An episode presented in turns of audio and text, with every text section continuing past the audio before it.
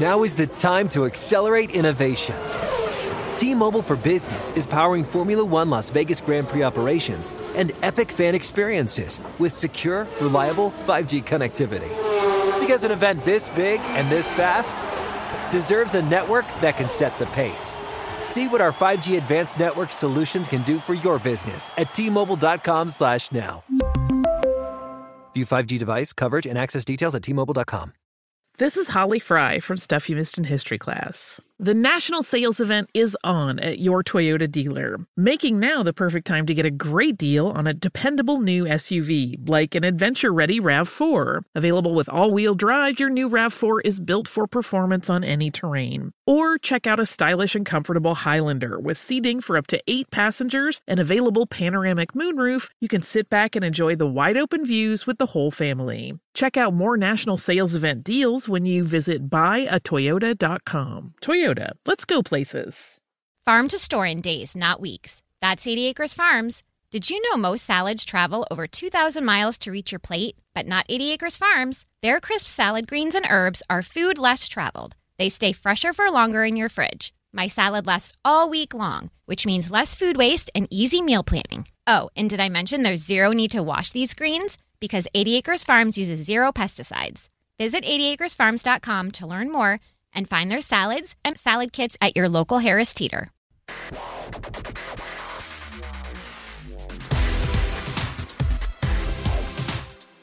Fantasy freaks and geeks, what is up? Why don't you check out the NFL Fantasy Live podcast? Yeah, NFL Fantasy Live podcast is Tuesdays and Fridays. You can find it on iTunes, on NFL.com. We always give you the top waiver wire pickups, starts and sits, everything you need Matchups, to win a championship. shenanigans, Everything. A lot of podcast. Star Wars stuff. Yeah. You'll laugh, you'll cry, you'll wear a tie and eat yogurt. It's great. Listen, All right, the whiz kid from Wisconsin, MG Marcas Grant, Michael Fabiano, and me, James Koh, every Tuesday and Friday on the NFL Fantasy Live podcast. The Around the NFL podcast thinks about Matt Money Smith more than he realizes. Welcome back to another edition of the Around the NFL podcast. My name is Dan Hanzus, and I am joined by a room filled with heroes Marc Sessler, Chris Wesseling, and Gregg Rosenthal. What's up, boys? What is happening? I don't know if that's true, by the way. I don't think about Matt Money Smith a lot. I think about him a oh. lot Oh, okay. because he has a Tom, he is like an evolutionary Tom Brokaw, and his voice is fantastic. I Oh, love I it. see. I see. one of my favorite people in the building. All right, everybody calm down. All right, Whoa. I got Wait, it. Did you not say hey Dan, by the way? Wow. Hey Dan. Not too late. Not too late. Gregg, uh, to my right, brought his uh, adorable daughter, Ellis, here today. Hi Alice. And Gregg mistakenly believed that there would be extra personnel behind the glass to babysit No, that's not the true. four-year-old girl, and she doesn't have anybody back there. So who knows what's going to happen during this show? We might have a distracted Gregg Rosenthal. Is what I'm saying. Well, she's waving at us. She's, as she'll be quick to point out, she's four and three quarters, so they're a lot Oh, more wow. mature. Ah. At least there isn't like thousands upon thousands of dollars worth of like tricky technical equipment back there that she will not want to tug on. In And, and Gregg's right. Like she's totally fine right now. One minute into a 67-minute podcast. She's already. I've got backup We're plans. covered. Maybe I'll run in there for 30 seconds during the show and, and use that backup plan. We're good. She's already our fourth best producer ever. Dan, Dan, uh, I asked if she could be in the studio. Mount Rushmore? I asked if she could be in the studio, and Dan was like, "No, she was once a guest on RJVP." So can't do it. Was she really? I wouldn't know. She did. She did call in once. So Okay. we'll Well, that to- well, it all checks out. um, not the only uh, female presence behind the glass today, uh, and this and everyone's really excited about this. Uh, I could I could say that for sure because back we we teased earlier that she's back with the company after a forced hiatus by shadowy league figures, a suspension perhaps for going to Anaheim too often, but now she has returned. La Seed.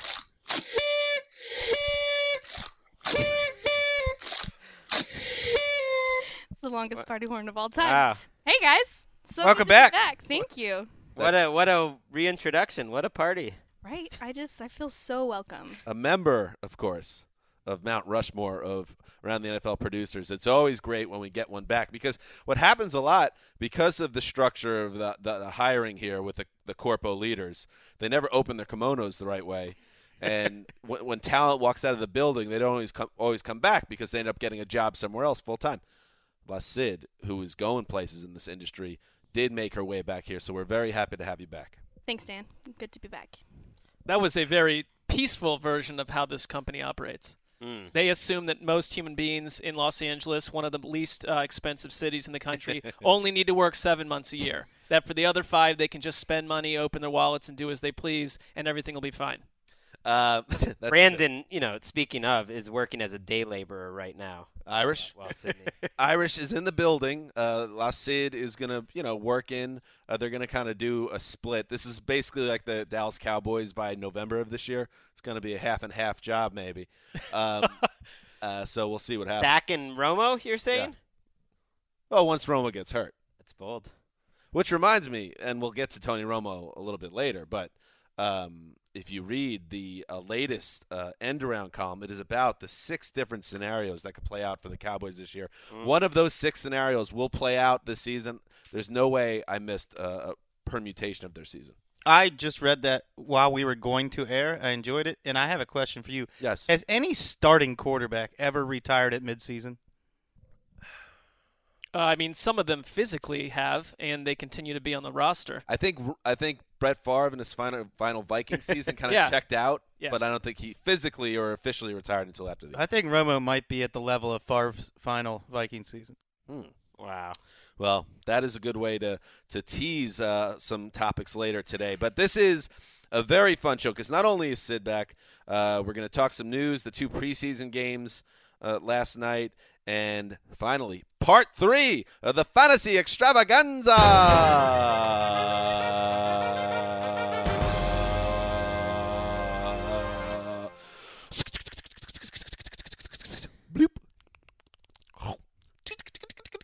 Got a big one. Help me out, guys. Clear some room on the boat. Special guest coming in a little bit later on the show. No expense was spared with the sound effects. Yeah, very true. All right, so and uh, let's get to it. Let's get started. Uh, I'll give a pre-show grade today, uh, just because it is a special show. La Cid back behind the glass for the first time in what seven months, something like that. Yeah, like six months. Six months. Um, I got the big fish in the boat. Excited about that. Patriots made a dumb trade. Happy about that. it's Friday. Everybody loves the weekend. B. Wow. All right. You know. Okay. It's higher than usual. Yeah. Little bump for Ellis in the studio. Let's do some news. We're putting the band back together. We're on a mission from God. That's from the Blues Brothers. Excellent, excellent. Uncle humor. That's in I don't Wes's wheelhouse. I don't even like that movie. There's only two movies that matter Blues Brothers and Caddyshack. Oh, don't forget about Animal House. Well, two of those three are good movies. It's deadly accurate. Your uh, thesis on Uncle's. Uh, Uncles favorite vouch for those movies more than they'll vouch for their own children. That's not untrue. Stripes is always in the mix there. Stripes is great. I didn't reference Stripes. I know. I'm saying That's it's usually one of those movies. A Bill Murray kind of more, a little off, not off brand, but a little off kilter or not so mainstream. I'm talking about tho- those three movies. okay. Excuse me, stewardess. I don't get it. Yeah. Just missed You'd have to I see missed all the bits. All right, here we go. We'll start with the preseason games. And, of course, Dallas and Seattle playing at the Clink. And the big news out of this game three plays in, just three plays. Tony Romo gets collapsed from behind uh, by Cliff Avril. Averill? Averill? Averill. April. Averill grabs at his back. And Marc, what is the first thing you're you're thinking while you're watching Tony Romo once again laid out on the field? I mean, he looked like a 65 year old man that just had that crazy back spasm and as he's walking down his front steps and the day is over. Got to go lie on a couch. I mean, it was distur- How many times do we need to watch Tony Romo lying on the field, writhing in pain? And it just was another reminder that this Dak Prescott thing couldn't have come at a better time. I was watching this game with my paramour, mm. who had just drafted Tony Romo as her starting quarterback in her mm. fantasy league five minutes before Ouch. that hit, and it was perhaps at my behest that she drafted him as the best remaining quarterback, and I felt so guilty when I saw the fragility and the obvious pain. And like you said, he looked like a 65 year old man the way he bent down on that play. She's going to be happy to hear that less than 24 hours later, you're suggesting he's about to retire in the middle of her fantasy season. Well, we're we're burying the lead that we think he's going to be fine. That afterwards, it sounded like he's fine. You never know. Maybe it locked up the next day. I Romo said that was He the might be on the floor next to his bed and no one's found That- him yet. That's true. That that was a hit that I feel like would have hurt a lot of quarterbacks. Romo said that's the hardest he's been hit in five years. And when I saw that, I immediately thought, oh, he's out for the season. Because if you are coming off broke double broken collarbones, those are the hits that break your collarbone. It was a stupid play by Romo too, not really being aware of what's going on, uh, not having that clock in his head. If it was RG three that made that play and he got hurt, people would get on him for not getting rid of the ball. Ezekiel Elliott made a terrific block on that play to give him some extra time. He didn't sense the pressure from behind, and if you're a Cowboys fan, you got to just be worried, obviously, that. How long is he going to last? How many hits can he really take? I take? mean, they already were worried about that, and it's just another confirmation that it seems like at any given time for the Cowboys, things could go south. Can I also bring up? I feel like poor Tony Romo, who we all admire in this room, is a great kind of underrated quarterback, grabbing at his back. How many times have we heard almost verbatim this exact quote from Jerry Jones? I was just in shock. I had my mind on, come on, Tony, get up. Said a few prayers right there. He said that seven different times since 2008. I feel like that's word for word. That's the post game quote after every game. Maybe he just recycles it. He just releases the statement that that's what he was thinking. And you don't want it affecting. How can it not affect Tony Romo's confidence a little bit? I mean, they've got the best offensive line we've seen in years. And I think this year they're set up to be better than ever. So he's going to get great protection. But this is literally what his third drive of the preseason. He's got to try to make it 16 games. How can it not affect the way he thinks about how he plays? Because he's kind of a freewheeling quarterback. We spent the offseason talking about how an unbreakable ox like Andrew Luck needs to change the way he plays football. Mm. He doesn't really need to change the way he plays football, but Tony Romo does. And it reminds me of Ben Roethlisberger about five years ago when the Steelers wanted him to become more of a cerebral drop back quarterback and stop freelancing so much. Tony Tony Romo, especially with that running game and and offensive line needs to stop freelancing so much. I mean, the way that Ezekiel Elliott looked, and it couldn't have been a better, oh, you know, performance for him. Everyone that's watched the game would agree. I mean, in theory, that that first seven-play scoring drive, they hand the ball off five times. You know, and if they can continue to do that, Romo's not going to be under pressure to throw the ball as much. But I just think that you put Dak Prescott in, and suddenly he's running the read option. He's going crazy. He's throwing passes all over the field. I mean, there's pressure from all sorts of sides on Tony Romo if he doesn't play up to par. Well, you're saying there will be a quarterback controversy? I don't think that that's going to happen because Romo doesn't deserve that at this point. But if Romo looks creaky, you know, a month into the year, people aren't going to forget about what Dak Prescott's done in the preseason. That's how this stuff boils up. I randomly stumbled upon, speaking of Elliott, I randomly stumbled upon the 2007 Fiesta Bowl, which I'm not a big college football fan, but that was the famous Statue of Liberty game uh, with Boise and Oklahoma, Boise State University in Oklahoma, the game that they won in overtime. And at the end of that game, uh, Adrian Peterson. Uh, he puts Oklahoma ahead late in the game by turning the corner and then just going downhill like a like a bull, uh, like a guy that cannot be tackled. That's the same thing I was thinking when I was watching Elliott in that game yesterday. The way he gets to the corner so quickly, and then it just looks like he's going on a steep uh, decline, just straight down a hill. I loved what I saw of Ezekiel Elliott to the point where I'm a little afraid I'm going to become a Cowboys fan this year. Yeah, that guy is fun to watch, and he reminds me of sort of like the running back version of Tyrann Mathieu, where he just has rare instincts, rare toughness, rare vision, rare awareness, and he's just a complete football player. Right. Some some running backs are going to have that burst to the outside, but they're not going to be able to finish runs like Ezekiel Elliott too. They're not going to be able to pass block like Elliott. They're not going to be able to catch the ball like Elliott. What's his weakness? I mean, he ran. Oh, it's great that in his first NFL action, he runs over Kam Chancellor, who's basically got the reputation as the biggest bully on the block. And Don't you think he meant to do that?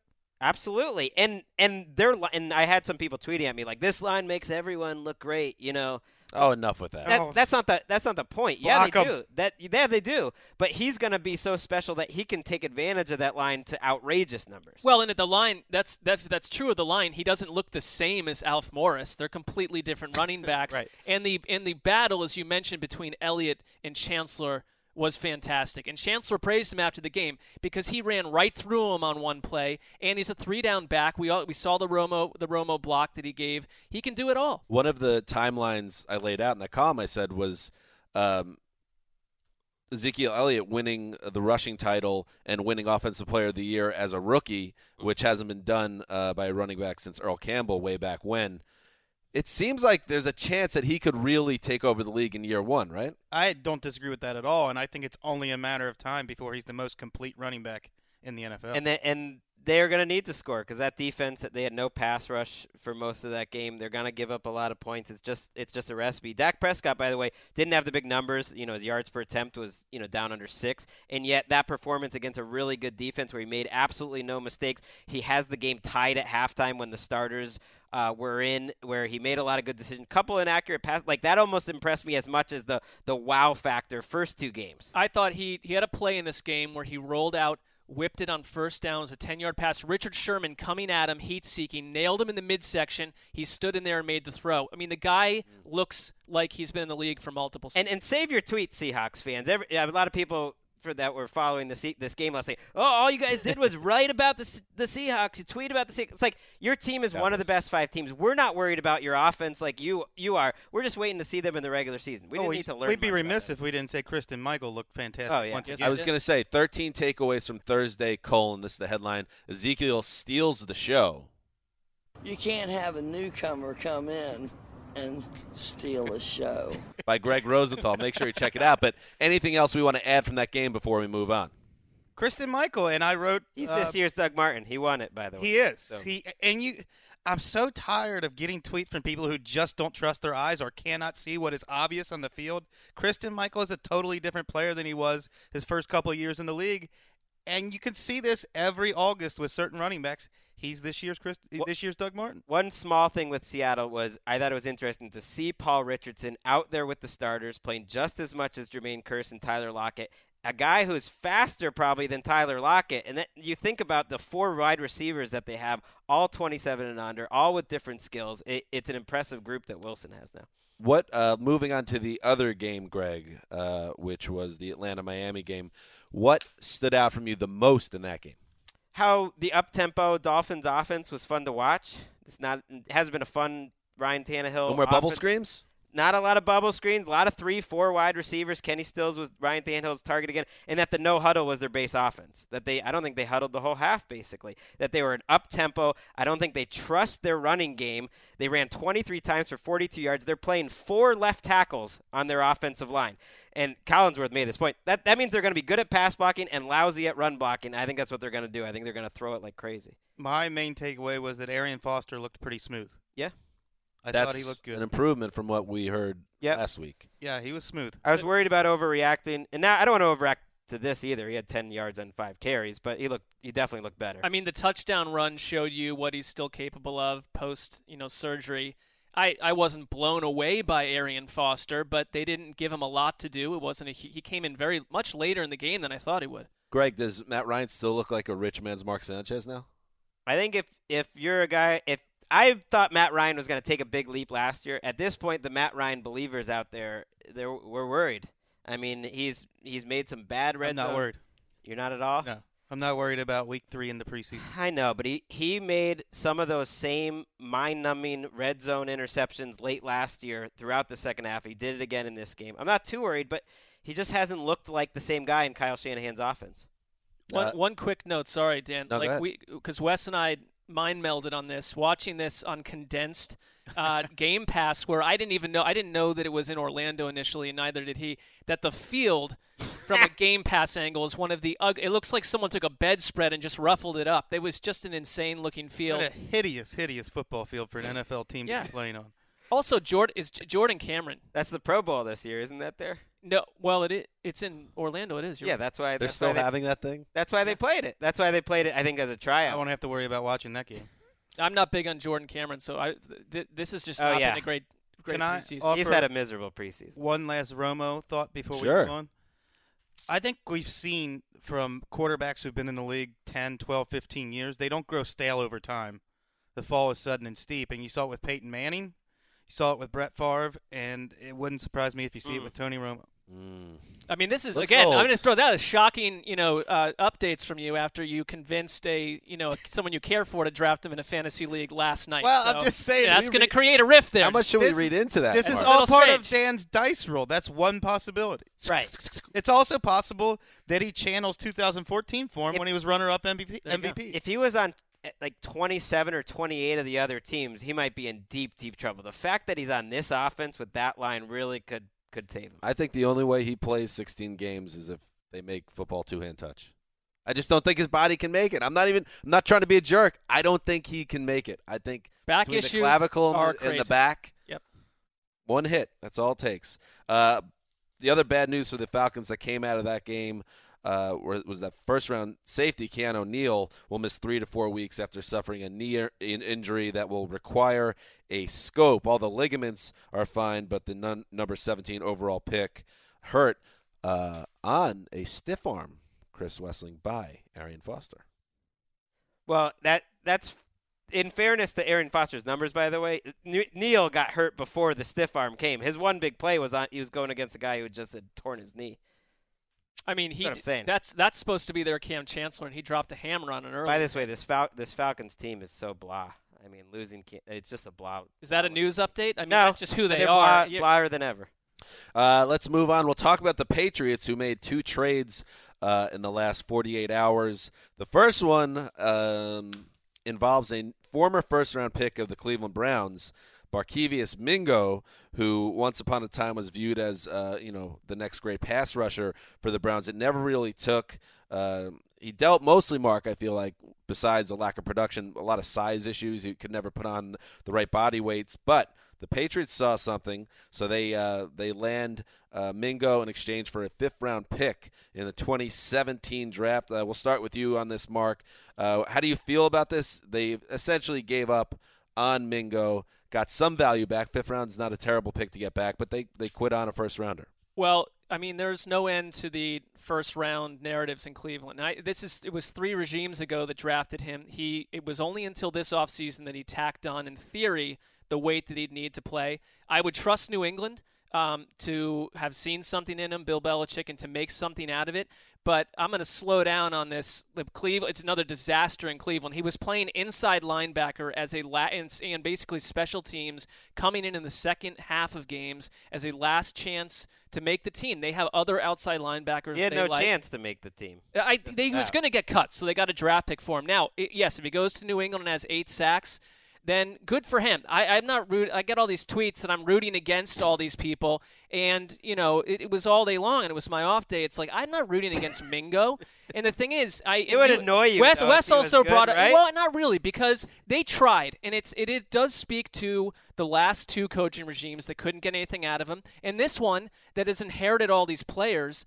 They have the right to say, you know, just because he's the first round pick, he wasn't our first round pick. But he was. He was Ray Horton's. He his one good year was with Ray Horton. Ray Horton was not making personnel decisions Right. when Joe Banner was running their front office with Mike. My point is, his one the one time he looked like a decent NFL player, he had the exact same system and the exact same coach he has now. So, if anything, I think that makes your point stronger. That if this guy Ray Horton doesn't think Mingo can have any value, I think that's a red flag. And I saw in Wes, I saw you uh, mention Sheard too. But the thing about Sheard that's very different than Mingo is that Sheard was in three different defensive systems and thrived in each one of them, playing a four and a three-man front, and showed that how. And he's a tough player that played through a nasty foot injury in his last year in Cleveland. I wasn't surprised to see him go to New England when he, as a free agent. He didn't want to stay in Cleveland. I don't blame him to be productive. Mingo would be a surprise if he comes anywhere close to Sheard. That all all that makes sense, but you've spoken often on the podcast about this fear. Wouldn't you have rather I- him gone to doesn't ex- Tampa or Jacksonville Or No, Detroit. it doesn't extend. No, him. I think That's what's why they had to listen. give up I a think I think it's, it's it's different when it's like a Johnny Manziel s- a quarterback type thing where I didn't want to see him going somewhere else and lighting up because Cleveland couldn't coach the player up or keep him, you know. Well, he did go field. somewhere else and light it up. Yes, he did, Gregg. Excellent joke with your four-year-old daughter in the studio. But I'm just saying, I don't, I, I don't, got I the don't eyes have right a, now, no, I don't way. have a problem with with this at this point because the Browns, listen, they're starting over. They're starting over, and it's it's time to let go of 2013 first-round picks that have not done anything in three plus seasons. No, I think he's going to go to New England and have 10 sacks. Really? I mean, I I'm mean, sorry. I feel like just- you want him to number one. Of course I Well, do. he's a well, Patriots I mean, guy. but it's like, give me a break. This guy carries the water up and down the hill. Of course he wants it. I, I, I I mean, hope he's can you- productive too. Can you but I blame mean, me for thinking that's going to happen? The Patriots take cast offs from other places and get production. But out they, of a it. lot do. of times they take cast offs and it doesn't work. And a fifth round pick, why not? It's like how many fifth round picks make the, the Patriots or make an impact? Like, do you have a greater chance of hitting on your undrafted free agents or fifth round pick? They're taking a shot with a guy they thought was talented. But uh, to me, if he is if he plays 20 snaps a game and, and gets five sacks, that would be a big win. He was he was injured for a big chunk of his time in Cleveland. I give the Patriots this credit, and more teams should do this. They are trading nonstop. They constantly They're churn trying. the roster. They find value. They like him. Good luck to him. Let's move on. The other trade the Patriots made, their center, Bryan Stork, who had least recently lost his starting job but had started 17 games over the last two seasons, he was moved uh, to the Washington Redskins in, in exchange for a conditional draft pick. Rap sheet reported. Gregg, Bryan Stork, Brian with a Y. Anything to add? Well, just that uh, you have a, a rookie center who plays great his rookie year. He starts uh, one of the best Super Bowls ever, where you have a classic fourth quarter comeback, and then and then a year year and a half later, he's traded for nothing. Th- th- That's just sort of how, what happens with the Patriots. You you get used to not getting too attached to anyone but the top ten players on the team. They just change their mind. But when the Patriots do it, it's like, oh, that genius. That's, saw that's just genius. Why, why do people have problem with it?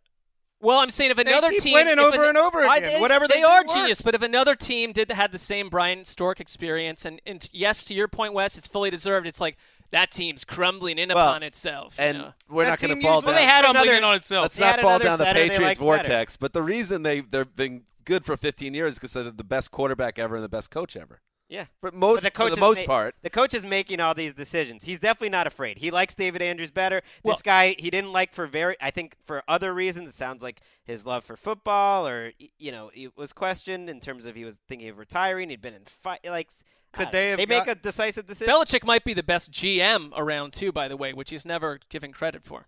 Could they have gotten a higher draft pick if they waited three hours from the Houston Texans?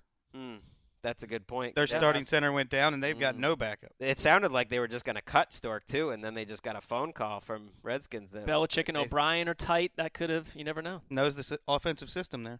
Uh, that's what's happening in the news. By the way, Gregg, one thing I wanted to touch on. I've been meaning to do it for uh, a couple of weeks now, but this feels like a good time.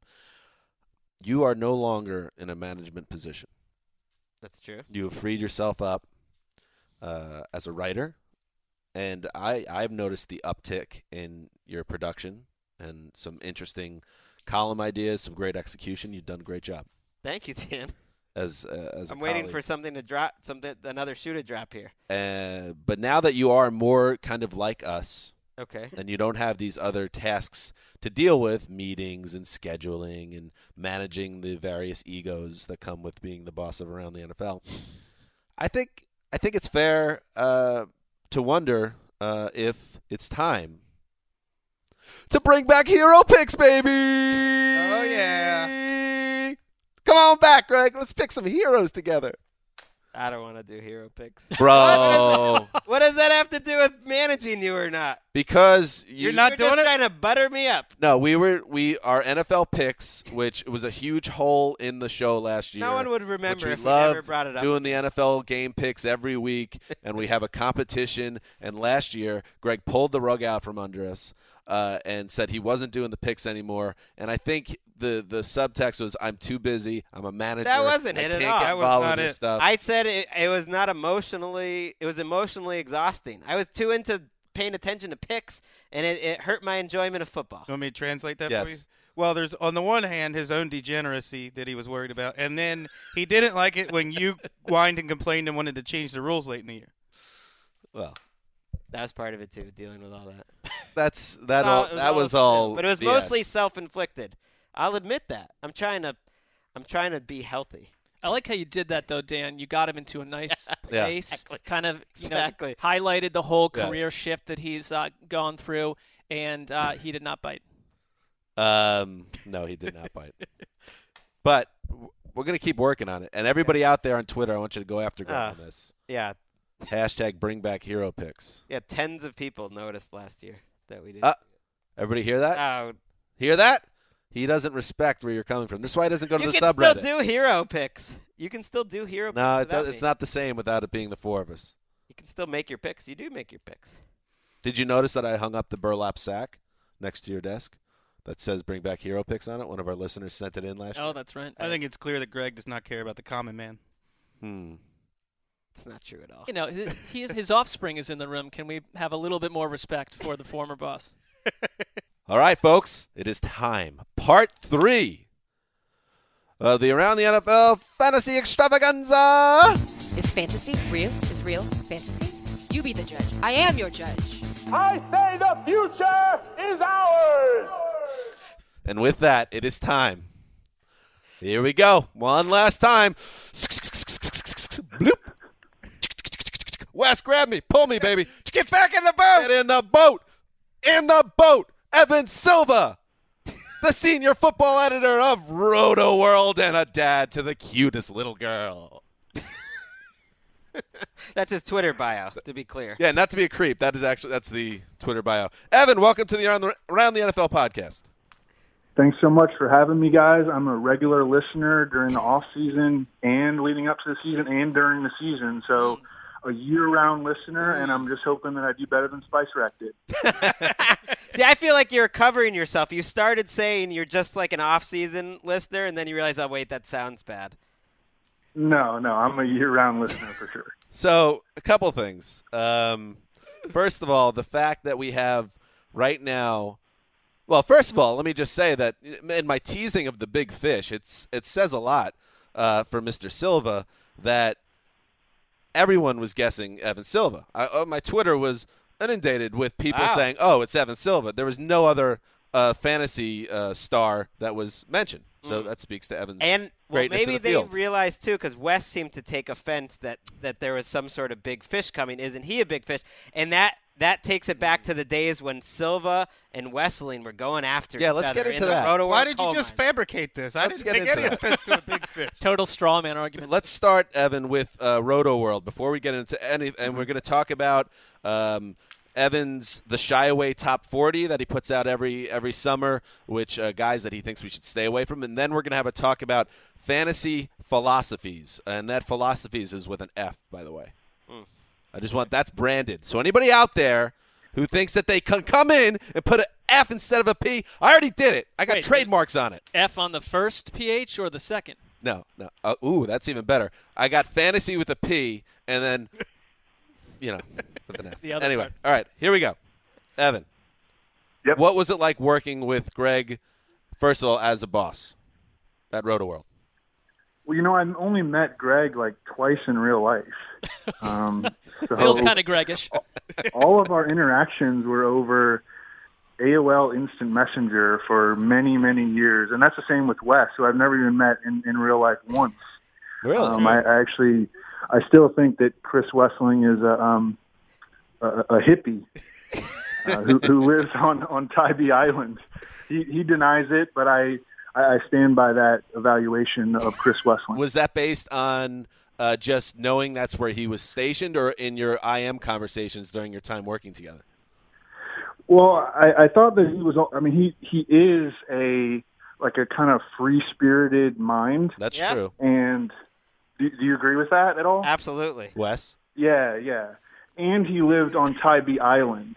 I think I'm an So- independent thinker, but I I would ask the three of you in this room. Well, he you did think it. I'm a hippie? He would work from like beachside bars, essentially. Well, I yeah. mean, Yeah. well, Wouldn't you? You're Yeah. kind of like an evolutionary hippie. What? on some level. So anyway, so Silva was nice, not to what- mention that I was a jerk to him as a boss. I mean, Ooh, let's talk about that. compared to compared to how you guys were treated, I was I was a total Not an easy guy to work with. I've I've, Well, I've r- experienced r- the same thing. No, it was worse for him. Rosenthal was hard on me, dude. I mean, no no question. But I, I deserved it, and he showed me how to write Rotoworld blurbs. Hmm. You know, and that's that's still the the nuts. Well, never forget the time that Rosenthal told me that that's what this website is all about, and that you know I still think about that every time, and I see you know Nick Mensio or whomever else, you know, not do a good blurb or miss something, you know, that that Bad day always reverberates through my Silva's mind. now, yeah, Silva's now laying down the gauntlet. There you go. So you handed down the blowtorch. Um, and before we get into fantasy talk, I just want to also we should. It is the 800 pound gorilla in the room that Gregg and Wes, to a lesser extent, for years have spoken about how they have built Rotoworld with their bare hands, both from an HTML standpoint, how the site looks, but also physically, which Gregg holds up his hands and shows the calloused hands of a worker bee. Uh, do you take offense to that now that you are the thing. most visible presence on Rotoworld? I do not take offense to that. I, I think it's hilarious. I think that it's true, you know, to to a large extent. I mean, Rosenthal set the foundation, you know, and then Wesseling and I and Adam Levitan came in and we, along with Rosenthal, made it great.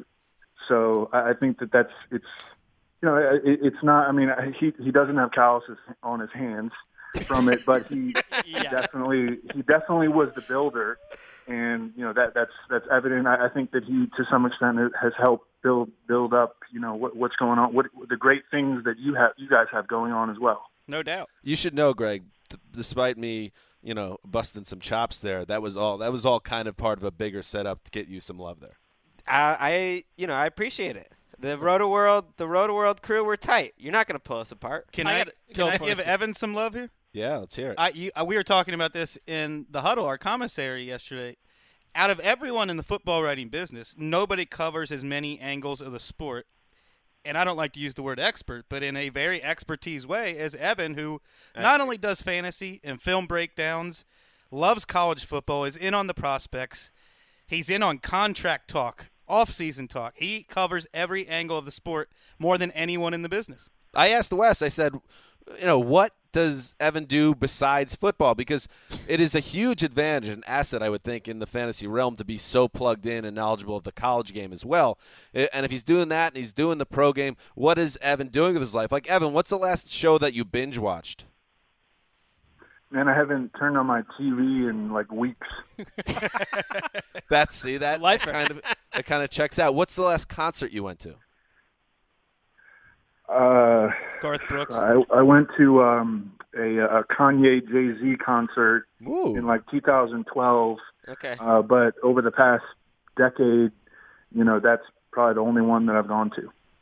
Oh man, I mean that's There you go. That's what it takes. I mean that's he he knows more than anyone out there. He's the fantasy the fantasy god right now. All right, so uh, trying to dig inward, I would like, uh, and maybe as the uh, this goes on, this segment, get to know a little bit more about Evan Silva, who's a mysterious figure.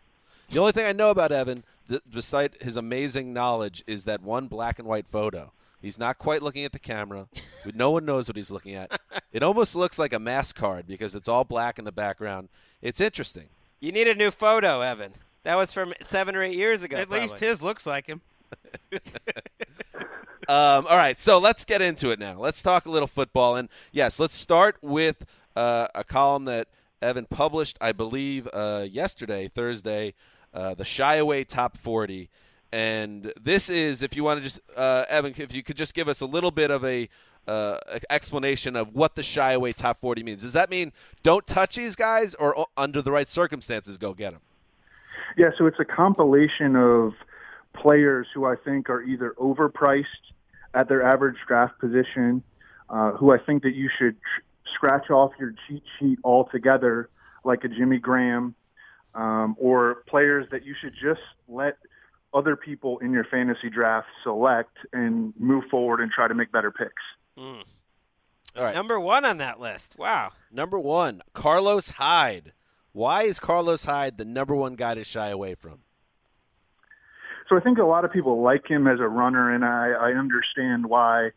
Um, and I think that people see him rip off an explosive run, which he's done a few times. He certainly did in Week One against Minnesota last year, and they get really excited about that, and they're like, "I want to get that guy on my fantasy team." Um, but if you really zoom out and look at the situation that he's in, it, it's not a good one. Uh, the, the 49ers have the second worst Vegas win total in the NFL. They're projected to win five and a half games by Vegas. Well, what Uh, is our that? First of all, Roto-World- there's no Vegas at the NFL. Second, what does that have to do with fantasy football? What's Vegas? we don't we don't want running backs on bad teams. We don't want passes. running backs that are going to be in in in comeback mode in the game.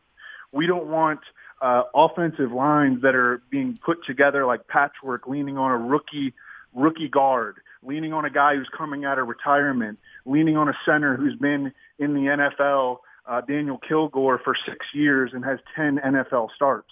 We don't we don't want a, a running back whose defense is going to get in the way of him scoring fantasy points, uh, especially with a, a guy like Carlos Hyde's track record, where he's been in the NFL for two seasons. He's played 23 games. He has 21 receptions. Uh, he, he's not catching passes. Historically, he may get more targets this year. Um, theoretically, he's also been a guy who's been injured consistently. You his him- hamstring running running the 40 at the combine. Uh, missed uh, his, uh, his season ended on injured reserve as a rookie, despite handling only 83 carries. Uh, missed OTAs last year with a calf strain. Uh, in, in, in week seven, he was shut down for the season last year with a stress fracture in his foot. Evan, I feel like his look, injury you can- history. You can get excited by the explosive runs every now and again, but this guy is not a good fantasy pick. I feel like his injury history is the best reason to stay away from him. If you if you took this philosophy where you stay away from shaky offensive lines, bad quarterbacks, and, and questionable offenses, you'd have missed out on Adrian Peterson's 2,000 yard season.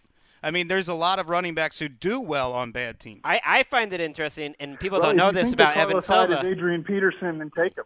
But I don't. Well, nobody thought Adrian Peterson was Adrian Peterson coming off an ACL injury. People don't know this about Evan. He is a big guy. I didn't know this until I met him, and it, it made me rethink our whole interactions over the years. Maybe I wouldn't have been so tough on him if I knew that he is a massive human being. And I think that What, shows like up. nine feet tall. He's like what? What are you? Six six, six seven, and what? I don't know. Wide. You know, Wide. big, strong, Wide? strong guy. I'm just I'm What saying is he's that? bi- What does wide mean? I just mean built like an athlete, built like a big guy. My point is, he would not be calling Carlos Hyde a walking hospital and calling him El Guapo unless Silva had some confidence that he could take care of Carlos Hyde and if he ever came at him. We would be arguing about Carlos Hyde. By the way, we would go back and forth on IM for hours and hours just arguing over players, and Wait. he's someone I would have I Are- would have are- gone after. Sounds sexy. I mean, uh, Go ahead. honestly, Can we talk got- about somebody else, by the way? Yeah, yeah, I mean, I, I wanted. To, I'm assuming you have Todd Gurley at number three. That a lot of the same kind of stuff you put out there for Hyde would apply to Gurley's situation, quarterback issues, team maybe on offense not too powerful. Precisely, and his average draft position, where people see the you know the exciting run every now and again, and they want to take him in the, in the top five fantasy picks, and he doesn't belong in the top five fantasy picks. Uh, by the way, I just want to, and we should just bounce around on this list, hit a couple more names before we move on. But I do want to, just because I, I heard the voice, but I, I wasn't sure if it was actually him. Can we check in? And if you don't mind, uh, Silva, if we could check in on the uh, Marc Sessler fantasy corner real quick. Is that cool with you, Oh, Evan? I, I, I heard that. I Okay. heard that. Yeah. All right, we're going to check in. Marc, you there?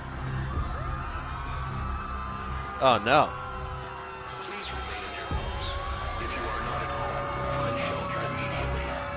Marc, you there? Yeah, it's bad here.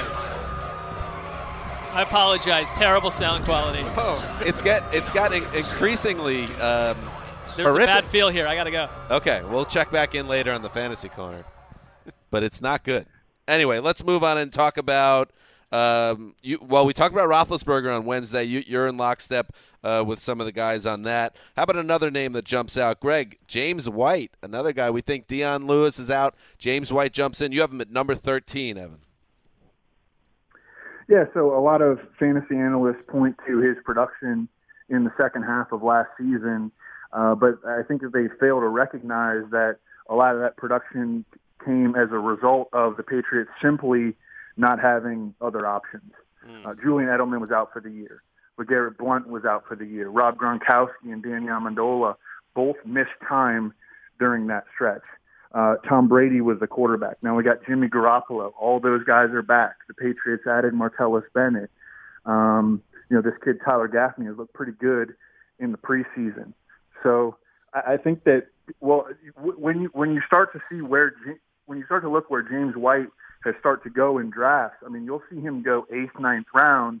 And to Really? me, Oh, that's he, he is specific to a points per reception league. Number one, and number two, I think that even uh, in a points per reception league, he there's a good chance that he'll disappoint. And you're certainly not going to get a full season out of, of production out of him because Dion Lewis is going to be back eventually. That's insane that he's going that high. I see a, another guy right after him that's sort of getting taken around the same spot that I would love to have, which is Duke Johnson, which is uh, Marc's making the leap guy.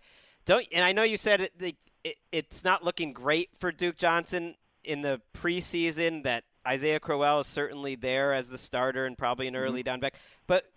Silva, don't you, if, if we're going to talk a little philosophy too, don't you just want to bet on who's a better player? Isn't Duke Johnson just a better player, a good NFL player, and over time that's going to pay off? I think he is. I think he's a really good NFL player, or he's going I think to be. I I think he is good. I, I do. I, I liked him coming out of college too, um, but he is in a situation where right now he's not going to score a lot of touchdowns on a bad team where he's the number two back, and uh, I think his his passing game outlook, his target and receptions projection are down. I mean, when I when I, I liked uh, Duke Johnson in the spring, I really liked his outlook. Uh, but that was when I thought that Josh McCown had a shot to be the Browns starting quarterback. Now they get RG3 in there. If you go look at the history of dual threat quarterbacks, uh, their running backs end up not catching a lot of passes because instead of checking it down, uh, these dual threat quarterbacks will take off. I mean, Cam Newton last year with Jonathan Stewart, Jonathan Stewart had 16 catches. Uh, Frank Gore, you remember he was one of the best receiving backs in the league. Colin Kaepernick becomes the 49ers starting quarterback, and uh, Frank Gore became uh, like a one-dimensional grinder, essentially. Uh, Russell Wilson's running backs have never caught a lot of passes. Um, so, you know, if you, if you just go back and look historically, I think that the way that this Browns offense is shaping up, especially with all the target, big-time weapons that they have in the passing game, Gary Barnidge, uh, Corey Coleman, Terrelle Pryor, Josh Gordon will be back in week five. I think things are just not shaping up that well for Duke Johnson. Evan, one name that surprised me on this list, Amari Cooper, and you make a good point that he wins on the ground more than the air, which means he's not necessarily a presence in the red zone. I, I just I feel like maybe you didn't acknowledge that he played through an injury for you know most of the second half of the season, and at midseason he was a wide receiver one on pace for over 1,300 yards. Don't you think that his disappointment down the stretch was I would attribute almost solely to injury? Well, I didn't write anything about his disappointment down the stretch. I mean, so I'm not going to hold that against him. Also, also during that stretch where he quote unquote disappointed, he had his best game of the year against the Packers. Um, so how much was the foot really affecting him? I mean, I think that it was affecting him, and I think he had a solid rookie season, and, and I own him in a dynasty league, and I think that he's going to be great eventually. But I think that where he goes in drafts, you know, you'll, you'll see him sometimes go ahead of Alshon Jeffery. You will see him sometimes go ahead of Brandin Cooks and T.Y. Hilton. And I don't think that the targets fair are going to be there for Amari Cooper. i Michael Crabtree out, out targeted him. That last won't happen year. again. And I think that this offense is going to run the football more than they did in 2015. I think Cooper is a better fantasy player, maybe even than he is a, a real player right now, because he makes mistakes. He, he he'll drop passes, he'll make some mental errors, but I don't see why he's not going to beat the numbers of all those guys except T.Y. Hilton, who I love. All right. Let's uh, let's move on. Uh, so check out the Shy Away Top 40 over at rotoworld.com. Evan Silva writes a ton of good stuff there. Let's talk about some philosophies now. And uh, but before we get into that, Evan Silva, as I continue in my attempt to learn more about you, not just the fantasy man, but the person behind the fantasy, got to get out of the house and do something physical, get some fresh air. What is the thing that you choose to do? I'm going to guess in an upset, rollerblading. I I mean I, I go to the gym and I hang out with my daughter. That's, that's pretty much it. those seem both healthy and sweet. Yeah, I mean, I want to question because you've, you know, maybe you're not physically around Gregg and Wes, but you've known them during their formidable years when they were growing up, much earlier than Dan and I got to know these two guys. You know, which of the two is more physically attracted to you if you were to want to go on a date with either one of them? The overall package, who who rules, Gregg or Wes? This is what I was trying to get to, but thank you, Marc, for doing it. Uh, can we do another question? All right, we, we found the limit to Silva. Good All right, answer. now it is time to talk philosophies. And uh, Wes, uh, you're a philosophical man, a hippie, even some say. uh, I, so we, it makes sense to start with you. Uh, what this is more about? All right, you're going into your draft. My draft uh, is this Sunday, for example. So I want to go into it with a with a with a clean head. Um, what is my philosophy? How do you go into a draft? This seems almost too basic to state, but 95% of people playing fantasy miss this. The entire goal of the sport is to get a weekly advantage at that position every single week, which means don't draft guys with low ceilings, don't draft safe players, don't draft wide receiver threes, don't draft flex running backs. Draft guys who have a chance at their ceiling to be a weekly difference maker and give you an advantage over your competition. That's the whole purpose of fantasy sports. Take upside. Don't take don't take uh, the James Joneses of the world when, when he was. Uh, Don't take James Jo- White. Don't take a James White. Don't don't take a guy that's just gonna. Well, I, I think I, I I think he can get me at least 900 yards if I'm in a pinch. Never draft a wide receiver three. Swing. Don't take Kenny runs. Britt. Never draft a wide receiver three. Draft risk reward guys who have a chance to be wide receiver ones. Use the waiver wire to pick up a wide receiver three during the season. Evan, how about a philosophy from you? I mean, I completely agree with Wesseling. Um, but we could just talk about the quarterback position. And I understand that Wes's take is that, you know, you- we should pursue difference makers. And I totally agree. And Cam Newton was a difference maker at quarterback last year, a guy that you could get in the eighth or ninth round. People were all concerned about uh, his prior year injuries, and he was a great value pick in drafts. Uh, but if you're not, I mean, there there really are no quarterback difference makers um, beyond that. Especially last season. I mean, the number two overall fantasy quarterback was Blake Bortles. He scored 22 points per game, and Matthew Stafford, the number 16 finisher, he scored 20 points per game. So it's just not. not I would say wait on quarterback is a, a good way to go, unless you really have a high level of confidence that your quarterback is going to be a weekly difference maker. Yeah, and you can find them later. Take guys eh, to that point. Take quarterbacks coming off of not their best season. I mean, that goes for everyone. It se- it should seem obvious. I mean, that was that was one thing that I probably did more than anything is I just looked for guys who weren't that old that that were coming off of bad seasons that have shown that they're good players. You already know they're a good player. They're coming off a bad season, so they're going to be cheap in drafts. You take Cam Newton in the year that he's an eighth round pick, not a third round pick. Well, the corollary to that is don't overpay for last obvious. year's stats. Right. Gregg, give me a philosophy, baby. Well, that that was a philosophy. That was a great one. I didn't know if you had another one in the tank or that was it. Uh, I have plenty. I have plenty in the tank. Well, I, I actually wanted to hear what Silva thought about this too, and Wesseling that there's more and more talk of of you know the no running back draft or staying away from running backs. And I don't think this is a particularly new notion. I I've always kind of leaned that way that you take wide rec- you take you load up on wide receivers early and you hope for the best, taking a lot of running backs late. I, I usually you take one running back maybe in the first four or five rounds, and that, that's about it for me. I have Right now. strong feelings on this.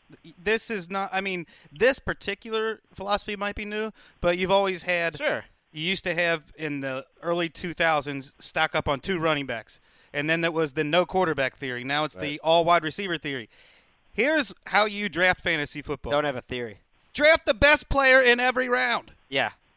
Try to get the strongest starting lineup possible, but no, you don't need all these three theories. Just draft the best player. Well, doesn't that fly in the face though with uh, Silva's theory just now about the quarterback? Well, I think in Sil- I think he we agree that quarterback in round four drafting Aaron Rodgers might not be the best best player on the board. Draft the best player on the board and say wait until round seven or eight and you can get Bortles or Palmer. Right. there, If maybe. Russell Wilson falls, Russell Wilson could be explosive uh, this season. You know, you take him.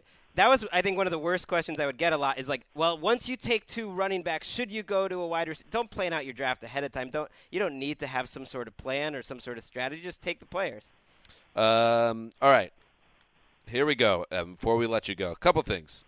As a father of a daughter, I want you to know uh, Gregg brought his daughter to the office today. She's behind the glass during this podcast, not supervised really. As a dad, does that make you uncomfortable to know that some people behave that way? No, I think that Gregg is responsible and knows what he's doing, Zeuser, and I that, that that was a weird question. Yeah. a leading question by the old Can- Zeuser, no doubt. C- Can I close with one other philosophy? Sure, go ahead. This is an admonition to all fantasy. Never ask another grown man how to run your hobby would be mm-hmm. another philosophical. Mm-hmm. People like Evan Silva generate tons of high octane, quality, free content that you can use to reach your own conclusions about a hobby that you signed up for. Do not pester Evan Silva. Do not pester Chris Wesseling or Gregg Rosenthal about how to set your lineup or make a trade. Be a man. Make your own Whoa. trade. Or woman. Or Use this free information that people like Evan Silva put out there. Or just read the rankings. I never really understood the who should I start when when you're publishing rankings every week. Click the link. Evan's like from your mouth to God's ears. how many how many ats do you get every day? People asking you what to do with their lineup or draft. Thousands. I mean, a, a lot. And I, you know, I'm I'm trying to write an article. I'm trying to take care of my kid, and I can't get to all of my. I try to get to as many as I can. I would just know, start but I- I snapping can't at get people. All of them. That's it. Drove me out of the fantasy industry. I I used to think that the main purpose, like we wanted to provide information and news, number one. But the the the fantasy part of it, the main purpose of the fantasy industry, is just to give someone to blame for everyone. Yeah, but Gregg, you love just to yell at them, you know, just like okay, we're just you know just we're the people you can just blame for your stupid. But you decisions. enjoy that one-on-one meeting with fantasy fans. You like that interaction. so I'm surprised to hear your take on this. All right, Evan. Before we let you go, do you mind sitting in if we throw it over to the corner one last time? Oh, to to uh, Quiet Storm's corner. yes. Yeah, to the- Yeah, go ahead. All right, cool. Let's throw it Sounds over one excited. more time. It's now time. Marc is ready with all the scientists here, with Evan Silva here. Now it is your time to dispel some fantasy philosophy in a big spot. Let's go over to the street corner. All right. Well, these guys have given you some very direct uh, advice. Mine is a little bit different. This is my philosophy on fantasy football, which I pulled from a 1982 essay by Steven Snyder called "The Family Life and Leisure Culture in Stanley Kubrick's The Shining." Okay. uh, in which he writes Although the average American may think of his country as the land of the free and home of endless opportunity, students of American culture have suggested the presence in our psyche of dangerously contradictory elements. One of the more illuminating commentaries is D.H. Lawrence's Studies in Classic American Literature, which suggests that the pioneers of America came here not to find freedom, but to escape fighting it. Marc, No, s- yes. what the hell are you talking about? I need Let to him go. Going a little bit longer. He's on a here. roll. No sooner did they arrive than they entrenched themselves in isolation. We are fort builders who, whose desire is to imperialize the land, but have little truck with it. We idealize work into an ethic precisely because we dislike it. Freedom from work and ultimately from all demanding activity Marc. is our real goal. Does this have anything to do with fantasy football? Well, I'll publish the rest of this and you can decide. It, it goes on for another seven or eight pages. Oh, so Never mind. Marc, my daughter is crying right now. what have you done to her? Well, the truth hurts. Well, there you go. I don't know if there's someone that could take something from that into their draft, and I will. Thank, thank you from the fantasy corner one last well, you time. sound like year. you appreciated it. By the way, it's another year before I have to deal with this. So I will. I will dispel one bit. After that, there might not be any more fantasy corner. they might bulldoze the corner after that. My one bit of advice is not tech it is not technical at all. Uh, same advice I gave last year. Don't be the guy that gets drunk at your fantasy draft. You can drink after the fantasy draft. You can have a couple beers. Don't have 17 beers before the draft starts. That's when you get banged.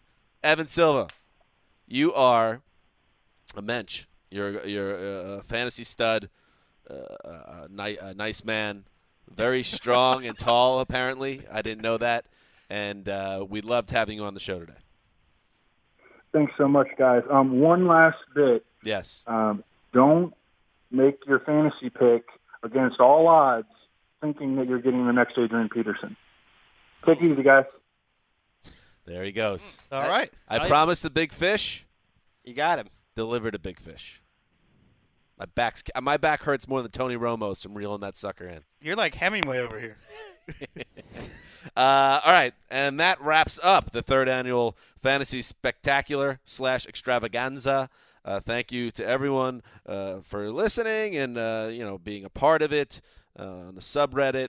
We wish we could have gotten to more mailbag questions, but uh, it's a full show. We try to do the best we can. We hope you enjoyed it. We will be back next week. We have to wrap up the division previews. Oh. Uh, but then we're getting very really close. do a great great job selling this. What? Why? The was- division previews. Oh yeah, yeah, yeah, yeah. We got three more divisions in the AFC, and then uh, we get ever closer to both real football and also don't forget. I don't know if we'll do it next week or the week after. We're gonna do our prop bets. Go get my lunch, you evil turd. So we're excited about that. Till then, do we want to get your daughter in here to say hello? She want to come in? I don't know. I mean, I, she we can look at the picture. How five year olds operate. of.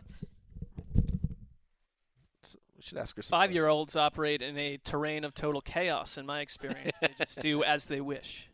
You have a five-year-old and a th- uh, three-year-old. Is that- Five and four. Five and four. Ooh, Irish. They're like the British bulldogs as children, basically. Don't get me started on British Bulldogs. Yeah, Greg's back. Well, we gave her a movie.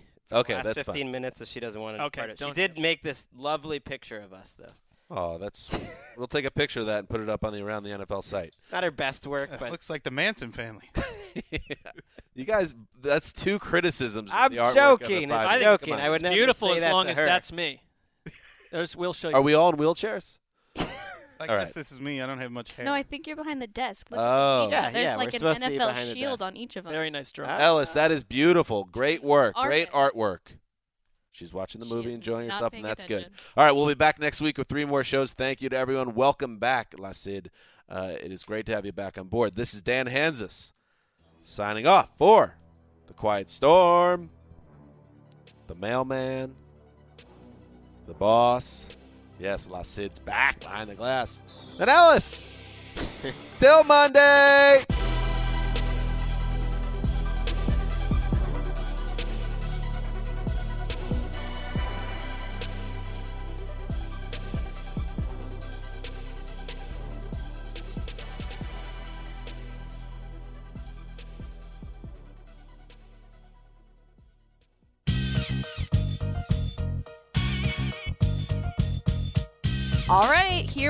We're back on the Marital Blitz pod. They brought us back. I, I can't believe it. We, I mean, I'm still employed, so that's good. I don't know though if they brought us back, Colleen. It's Colleen and John again for the second week in a row. I don't know if they brought us back so much as you already work here, and then I've been pulling basically uh, reverse Milton from Office Space, where I'm just hanging out until they give me a job instead of take one away. So so far, so far, so good. Everybody, by the way, has been really nice about that whole like I don't have a job thing. Like I w- was walking across campus and You're we'll- practically the mayor here. we ran into Shaq, and Shaq was nice, and then we saw Marcas and Hanzus this morning, and they were nice. Yeah. Aaron Coscarelli. I'm paying them like a pretty good rate to be nice to you. Keep but doing it. Yeah, Keep doing it. Not going to be able to afford it soon. So this is the Marital Blitz podcast, and it's uh, mostly it's and pop culture, as John has coined multiple times. This is not going to be your X's and O's, your football-y football podcast. That's why, like I said last week, you have the ATN guys. So we're just a complement to them. Yeah, and by the way, we should thank the ATN guys again. They let us do our first ever micropod last week on the back end of their podcast. This is our second ever. We literally could not do it without them, or TD, or Sydney, and Brandon. Uh, so Mm-hmm. Mark it's Brady, a lot of people. Mark, we've got Thank and we you, got a lot of everybody. Ann Ann Wolf, who is an internet superstar. So everybody who tweeted us, thank you so much. Your tweets were so so funny. My mom still has no idea she was on the podcast, and let's keep it that way, or she may never talk to me again. So she's not on Twitter. I know she's not, definitely not. My dad though, know he is on Snapchat. You guys should check him out. Maybe I'll find out his name and give that to you by the end of the pod. But we have some awesome stuff coming up on this podcast, including Brian Westbrook. Yeah, he's going to join us. We saw a tweet earlier in the week that was like sort of weird interaction between teammates or new teammates, Mhm. which got us thinking. I mean, you and I have spent time in locker rooms before. That's where we met. Yes. Super romantic place, bunch of naked dudes. She picked me out. Uh, not sure why. I will take the guy who has clothes Right, on. right. So it's That's always a weird interaction. But so we want to talk to Brian because Brian and I used to work together. We're going to ask him about weird interactions and media in the locker room and all that kind of fun stuff. Yes. So, but first, Dez Bryant. This um, I thought was pretty funny because you know me, a big gamer out there in the gaming community. Mm, yeah, Um, this week on Tuesday, EA Sports released their newest version of Madden, and Dez Bryant he thinks his rating sucks. He hates it. He got a 90. I have no idea what that means. I have never played Madden in my life. I kind of wish I did, but I mean, I tried to get into video games a little bit with you at one point. I can't remember what that game was. We played Call of Duty one time. uh, and what happened was, so my friends and I had been playing, and Colleen was like, well, maybe I'll play. And I was like, all right. So it's like the two of us, and like, we're, you go on missions and you shoot stuff. Like, that's the whole point of Call of Duty. Colleen spent uh, the two minutes that she played shooting at the ceiling and screaming. Screaming. And I was like, well, this isn't fun for anybody, including the ceiling. And that was the, the sum total of her Call of Duty experience. Sydney is behind the glass right now. Sydney, have you ever played a video game?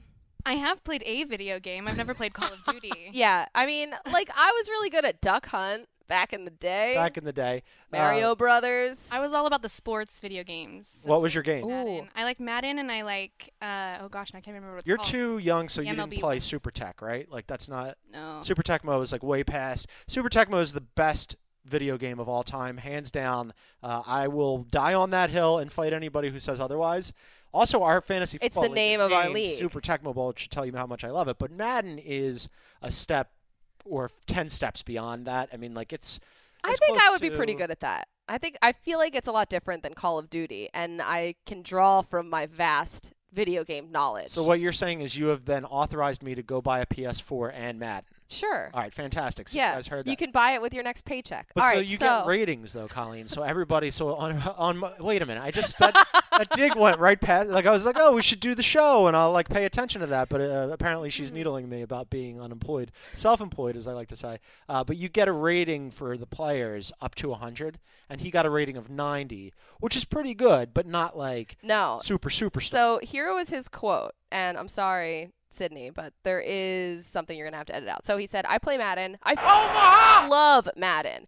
They would do me like that. Oh my god, that is an insult. Like, why would you do that to me? How much I love y'all? Like, what? Not John Madden because I love him. It's the video game developers. Yeah, he was he was uh, wink wink heated about it. But so here are the guys that were rated ahead of him. Also, by the way, EA sent out a video of Dez kicking and said like it's actually dragging down his overall rating. which I loved. That was such a bastard response. I don't know if we can say that word, but I, I love it. Um, so the guys that they had rated ahead of him were, and this goes like this is sort of like video game nerdy, but also football-y because I was mm-hmm. trying to figure out if this was properly ranked. Antonio Brown, yes. Julio Jones, AJ Green, Odell Beckham, DeAndre Hopkins, Larry Fitz, and Alshon Jeffery. I'm Huh. cool with the first one, two, three, four, five. Larry Fitz and Alshon is where I take my leave. Larry Fitz. Kind of old now. Yeah. He's almost my age, which is pretty old. And then Alshon's always hurt, so I think I'd. And I know that Dez is coming off the foot injury now. Alshon also has a contract year coming up, so I feel like he's going to have a big year. I have like- no idea how that like works. Forever not available, or he might be available, or he could be available. And I realize again that Dez has those issues. I'd still take Dez like if they were both healthy. Well, here's my thing because Dez he had the injuries last year um, and some poor quarterback play because of the Cowboys. But DeAndre Hopkins he played with four different quarterbacks and not great quarterbacks, and he was amazing. So he can do it without a good quarterback, but Dez didn't. So I, might put Dez. You're- I would put DeAndre Hopkins above Dez. Yeah, and I'm okay with that. That's the line of demarcation for me. I like I go if you want to go. I'm not going to fight you over DeAndre Hopkins. Like I'll fight you over a lot of stuff, uh, up to and including how many fans we're allowed to put on in our house. You're like the fan man. Every time I come home, I can't even hear myself talk or anything else. And you have the TV on so loud that I can Well, hear it outside the up the door because because the there are are so 10,000 fans on. So maybe we should just get an air conditioning. Listen, but, our okay. neighbor, our neighbor Bruce understands why I uh, have to crank up the. It's a, it's a bad. It's a Bruce already called the cops on us. We only lived in the apartment for like three days, and the cops left a citation on our door Welcome to Santa for a, Monica. no- for a But noise violation. You've got to crank up the fans in order to hear the television, and it's just all downhill from there. But um, I, I'm, I'm riding with Dez.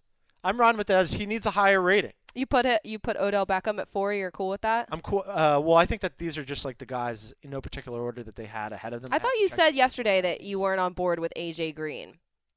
Uh, AJ Fantasy Green wise. is close. Like I would definitely put Antonio Brown, Julio Jones, Odell Beckham, and DeAndre. If we were talking fantasy, those are the guys I'd take. If we're Mm-hmm. talking Madden, I'd rather play those guys.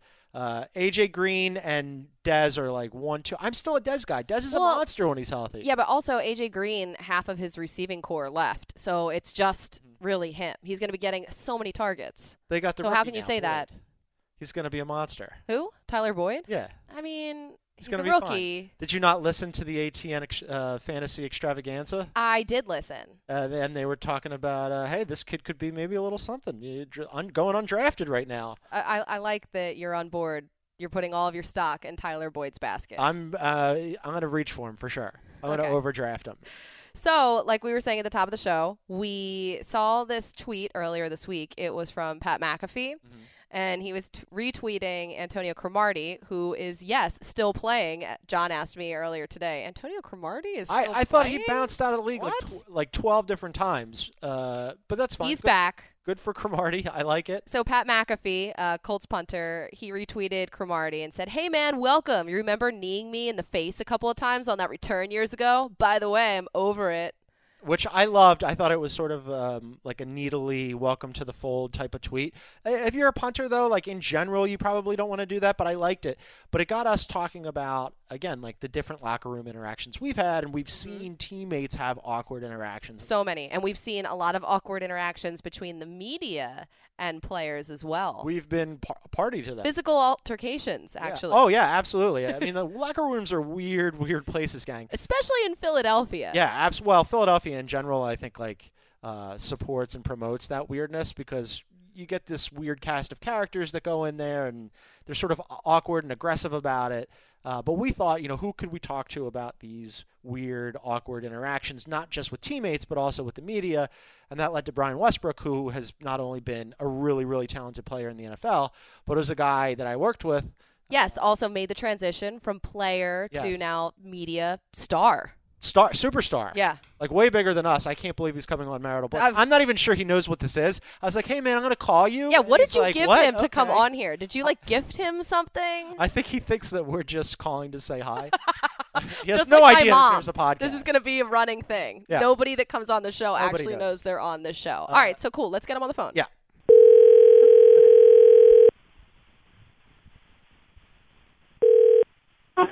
Hello.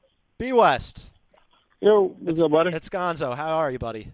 Man, honestly, I can't complain at all. Um, so uh, I'm here with Colleen. What's up, Brian? How are you? Hey, Colleen, how are you doing? I'm good. I'm good. So believe it or not, we're doing, uh, and most of the people who are actually here can't believe it, but we're doing a podcast called Marital Blitz. And we thought, he right, exactly. You know my weirdo sense of humor. So uh, we thought that we'd call you because we saw this this um, tweet from Pat McAfee to Antonio Cromartie where he's sort of like busting Antonio Cromartie's chops about like coming into the fold because they had like a weird thing back in the day. So we were Mhm. wondering uh, from you, like, when you're in the locker room, like what kind of weird, strange interactions have you had with other teammates or have you witnessed? Because you were there during the T.O. McNabb era. Um, that was like a really interesting time, but also sort of like a divisive time. Do you remember any good stories you can spin for us? Oh man, that's a that's a good question. I mean, I think the I don't know if it's the most interesting, but the most uh active story was when T.O. and Hugh Douglas got into a fight. I love this one. This story's awesome. I mean, it, it was it was um it was one of those things where uh, Hugh was on the radio at the time, so Hugh wasn't even playing for the team, but he was the ambassador for the team, and he was. And I was in the training room just hanging out, chilling, and Hugh at the time was on the radio, and he had said some things about To just basically of that he was kind of soft and things like that, negative things. And so Hugh just happened to come into the training room that day, and, and I have to believe that he knew T.O. would be at least in the locker room or around the training room. So I have to believe that he knew at some point it would it would it would come to blows, or at least they would have some words. And so um, I'm in the training room, and right directly behind me is a, is a glass wall, but there is the on the other side of the glass wall is the um, pool where T.O. was in there training, and so he was working out because I think he had an ankle injury at the time. Perfect. And, and um, he sees Hugh, and so now me and Hugh are talking, and so he sees Hugh, and he said, "Hold on for one minute." And so they're kind of like jawing at each other through the glass. Neither one can really hear. And so T.O. says, hold on for one minute. He raises the floor from the bottom of the pool up. So now that he initially it was in six feet of water, now he's raising raising himself up. So just imagine him raising himself out of the water like he was a god or something like that. And um, and he comes out of that room and Hugh takes a swing. T.O. ducks and you know a couple punches were exchanged, and at that point they they kind of started wrestling. But we we saw how strong T.O. was. He was able to pick Hugh Douglas, who's a big man, up off the floor and um, you know, w- w- between them wrestling, it was a pretty interesting scene. And then, you know, it took five or six guys to get T.O. off, and five or six guys to get Hugh off. And so now, you know, in, in the season where we had so much turmoil already because we weren't playing very well, and T.O. and and Andy Reid had got into it at the beginning of the year. Now we have a fight on our hands, and things went downhill very quickly from there. I, I love that Hugh was the ambassador at the time. Yeah. He's like, here's Yeah. here's what I'm gonna do as the ambassador. I'm gonna go fight that dude. Uh, Also, that T.O. raised himself out of water like that. I mean, that that's such was an amazing visual. I like that you had a front row seat for that too. But so you had all right. So you've had those interactions in the locker room, and then you transitioned to the media. And I was telling everybody before we called you that you and I did the uh, post post game show for the Eagles for the last two years, and you and I not upset that we're not doing it this year. Kind of happy about it.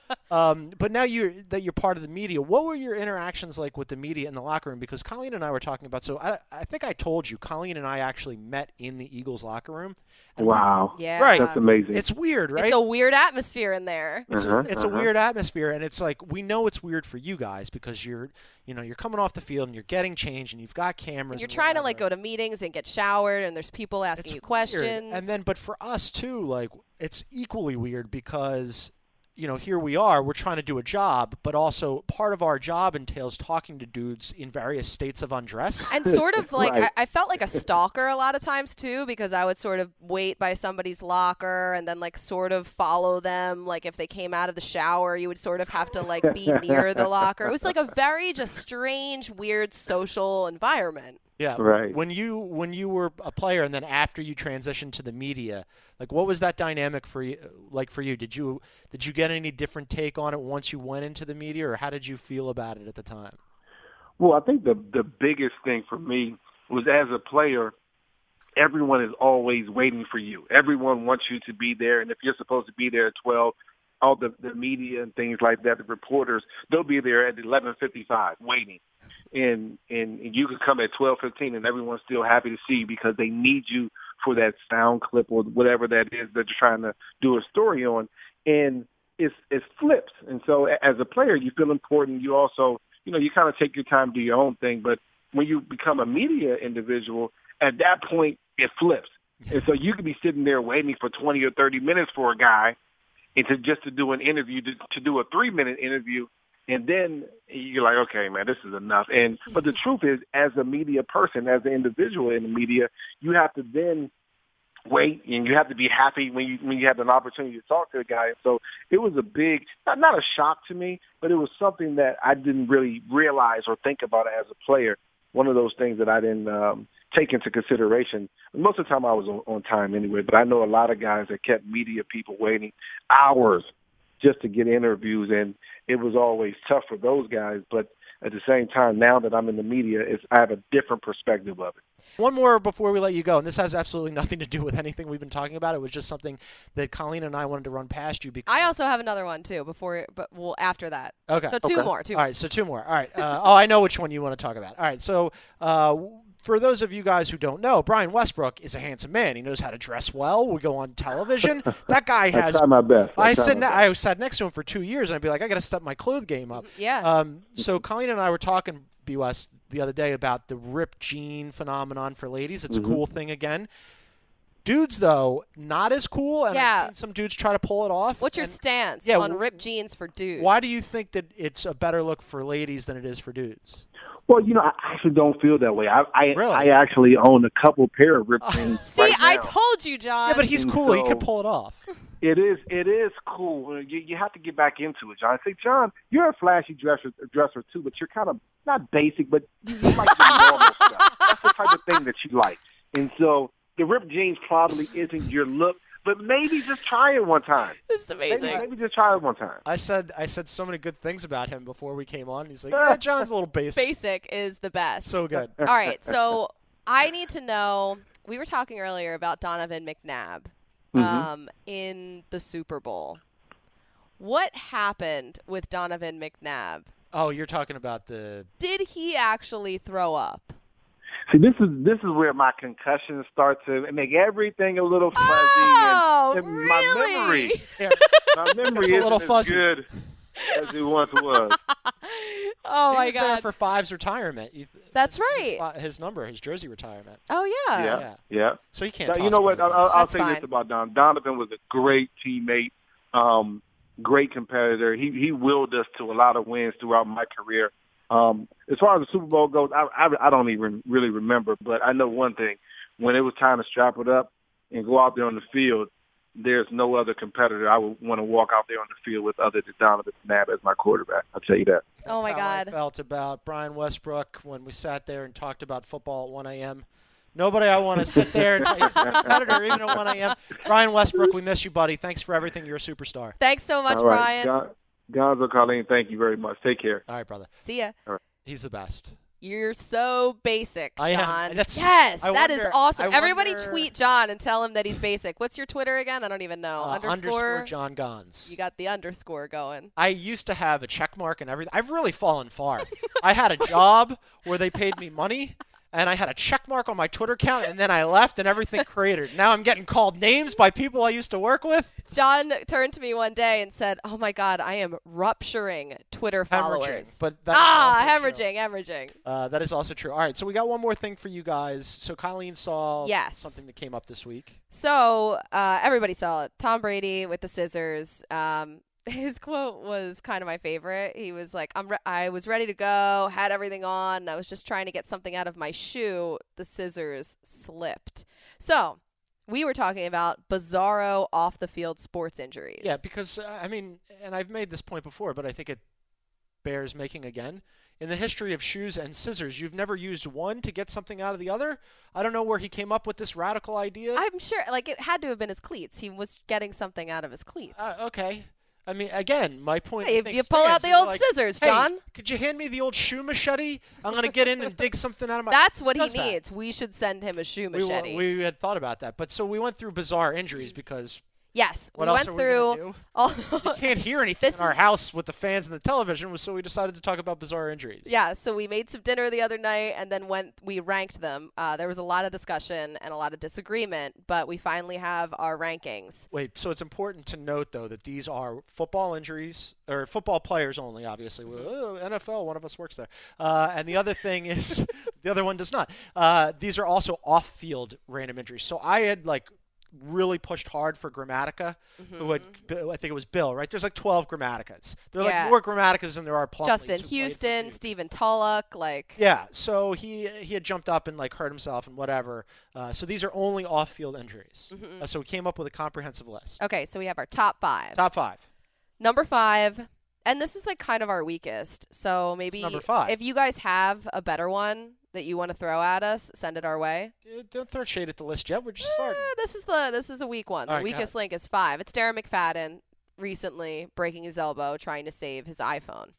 I think he can afford it, afford an iPhone. We've all sort of been there with the cracked screen. Mm-hmm. It's not a good look. Pretty annoying. But come on. Also, Darren McFadden, I guess next time hurt yourself more for Colleen's amusement, like so you could Try be harder. so Try to get hurt harder. So you could be a better number five, I guess. Yeah, know. come I liked on. it. I thought it was fu- uh, funny. Number four. Love this one. Uh, was Brian Griese back in the day? If you guys, there are a lot of you, Sydney. I don't even know if you were born in 2002. When were you born? I was born in 1993. Oh, excuse. We're right, good at enough. math. Uh, so, Yay. so 2002, uh, Sydney just barely walking at that at that point. But Brian Griese was a quarterback, and um, How old did you think Sydney was? I don't. She's super young looking. I don't know. I, I, I think that's a compliment. I don't know. I'm uh, drowning in Brian Griese Not the first now. time I've been mistaken for a high school student. It's fine. So Colleen too. She gets carded all the time. Uh, but so Brian Griese couldn't play for a while because he said that his golden retriever pushed him down the stairs. Yeah. So bad dog, I guess. I don't know. Uh, but Brian Griese down the stairs. So, like I, you walk. Our, we have two dogs, and you walk them. I don't. Predominantly. I don't do any of the walking. Colleen just came home with dogs and was like, "Here, Here, you go." now walk them. But I've seen them like sort of drag you down the steps. I'm pretty strong. Colleen. I'm probably going and to teach Dasher how to push you down the steps, and he's pretty strong. As a quick aside, uh, we got our first dog because I wanted a dog, so Colleen brought uh, the dog home for Christmas, and we named the dog Blitzen. And then she just came home with another dog, and we named it Dasher. well, his name was Doug, which I thought was pretty cool. And then her family got another dog, and they named it Vixen. So now we got we're a whole weirdo troop of dogs named after reindeer. It's weird. Number. let's go to number three. Number three. Number We love this three. Our very own Nate Burleson got into the accident while he was trying to rescue two deep dish pizzas, one with pepperoni, that was sliding off of his seat in his car.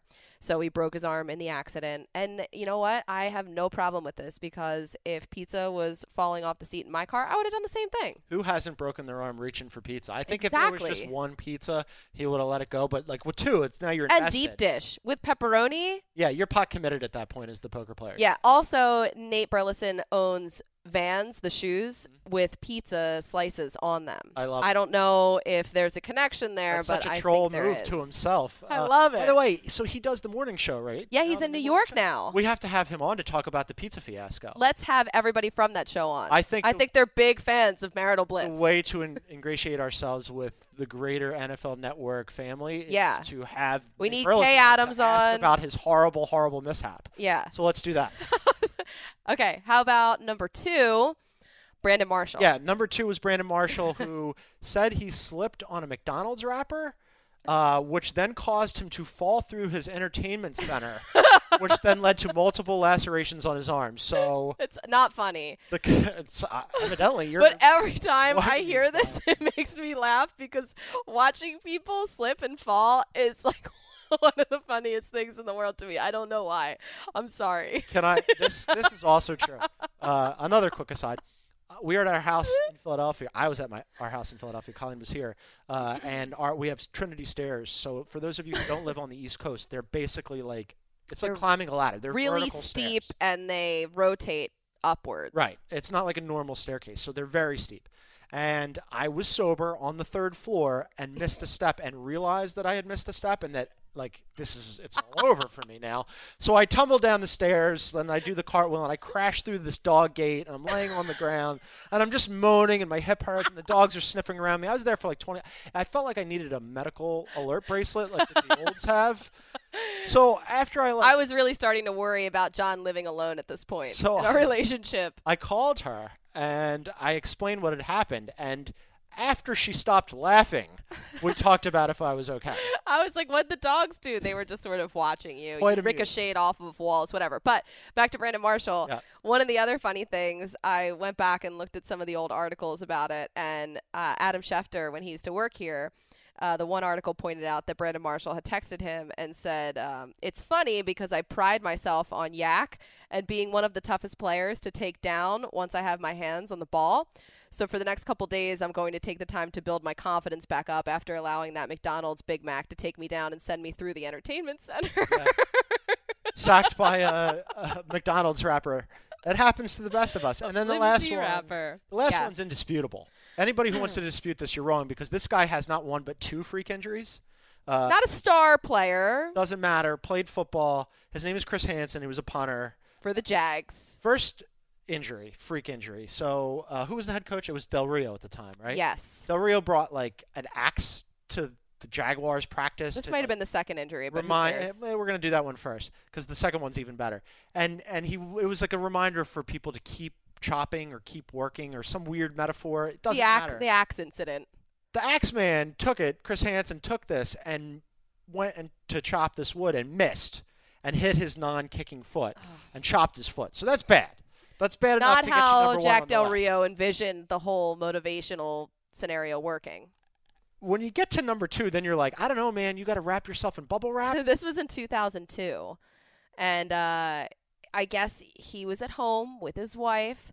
And this is not a funny story. This is pretty this is very serious though. The uh, serious. so they were he was severely burned when a fondue pot overturned on the floor. So Hanson suffered first and second degree burns on both his hands and his right ankle. And um, I have another quote here. He said, He's basically Darkman because of, he was eating fondue. That's a weird '90s movie reference, but it's Oh, true. It's so aw- this is awful. It he said it happened so fast. We were moving the fondue pot when it slipped onto the tile floor at my house. Then my wife fell into it. I know. Like, how big was the fondue pot? I just tossed a pen the across the room pot? because I was so alarmed it's, by it. It's very like that was a very serious thing. She suffered some serious burns, but like what who even uses fondue pots that's like the big wedding gift that everybody gets and then just like sticks in the cabinet and dust sort of just like envelops the box Uh, I ha- haven't seen a fondue pot ever. Apparently, they broke it out. Let that be a lesson to you. Uh, don't order your coffee too hot because remember, like that lady sued. because your wife could fall into it Uh, right, your wife could fall into your coffee pot.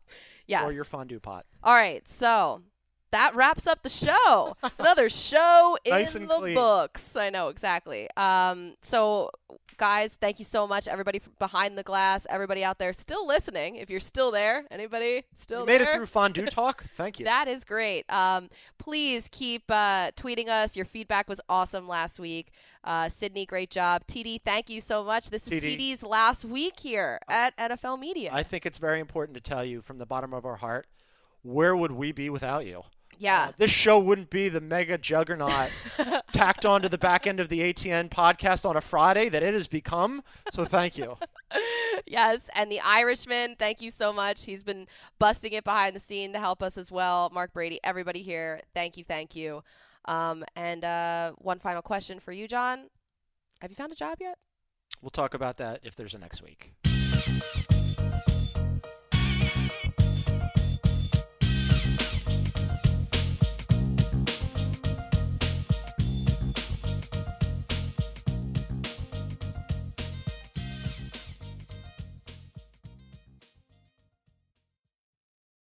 This is Holly Fry from Stuff You Missed in History class. The national sales event is on at your Toyota dealer, making now the perfect time to get a great deal on a dependable new SUV, like an adventure ready RAV4. Available with all wheel drive, your new RAV4 is built for performance on any terrain. Or check out a stylish and comfortable Highlander with seating for up to eight passengers and available panoramic moonroof. You can sit back and enjoy the wide open views with the whole family. Check out more national sales event deals when you visit buyatoyota.com. Toyota, let's go places. Farm to store in days, not weeks. That's 80 Acres Farms. Did you know most salads travel over 2,000 miles to reach your plate? But not 80 Acres Farms. Their crisp salad greens and herbs are food less traveled. They stay fresher for longer in your fridge. My salad lasts all week long, which means less food waste and easy meal planning. Oh, and did I mention there's zero need to wash these greens? Because 80 Acres Farms uses zero pesticides. Visit 80acresfarms.com to learn more and find their salads and salad kits at your local Harris Teeter. Whether it's your first time betting or you've been gambling for years, have a plan and know the game. Be aware of the rules and odds before you gamble. Set a budget and never gamble with money you can't afford to lose. Take a break and consider teaming up with trusted friends to help you stick to your budget. Remember, if you or a loved one has a gambling problem, call 1 800 Gambler 24 7 or go to helpmygamblingproblem.org for free confidential services.